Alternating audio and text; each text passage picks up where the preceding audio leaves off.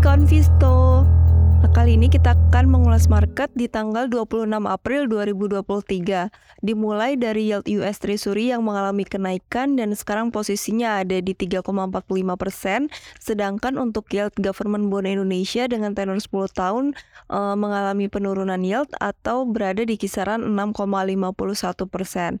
Dan dari sentimen yang ada, kalau dari domestik sendiri, uh, mengenai efek dari libur Idul Fitri di tahun ini, Kamar Dagang dan Industri atau Kadin Indonesia ini memperkirakan perputaran uang di daerah selama periode leba liburan lebaran ini mencapai 92,25 triliun. Jadi, hal ini memberikan dampak positif tentunya pada perekonomian dan dapat meningkatkan daya konsumsi masyarakat juga di sisi lain juga ada ekonom dari Lembaga Riset Center of Economics and Law Studies uh, yang memperkirakan pertumbuhan ekonomi Indonesia di kuartal ini bisa di atas 5% sehingga ini menjadi potensi juga buat uh, bursa kita uh, rally. Di sisi lain untuk dari US sendiri ada data US Durable Goods Order yang uh, di bulan Maret ini naik menjadi 3,2% atau mengalami lebih tinggi dibandingkan ekspektasi yang sebesar 0,7%. Tentunya hal ini menggambar menggambarkan bahwa perekonomian di US sana itu masih kuat meskipun uh, telah menaikkan suku bunganya yang dilakukan oleh The Fed seperti itu.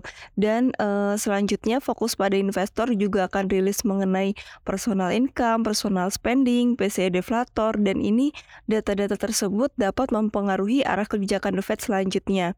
Kalau dilihat dari survei economic projection untuk PCE deflator yang merupakan arah penentu kebijakan The Fed ini, posisinya The Fed e, menginginkan bahwa PCE deflatornya berada di kisaran 3,3 persen, sedangkan uh, saat ini posisinya ada di 5% dan uh, prediksinya di market adalah akan turun menjadi 4,1% sehingga dari 4,1% ke 3,3% ini masih membutuhkan kenaikan suku bunga sehingga ekspektasi di pasar juga memperkirakan bahwa The Fed ini masih akan menaikkan tingkat suku bunganya di bulan Mei atau yang akan dilaksanakan pada 2 sampai 3 Mei atau pekan uh, atau minggu depan dan diperkirakan kenaikannya sebesar 25 basis. Setelah itu, The Fed uh, berpotensi untuk mempertahankan tingkat suku bunganya dan uh, akan mempertahankannya sementara waktu agar menurunkan inflasi di kisaran target 2% seperti itu.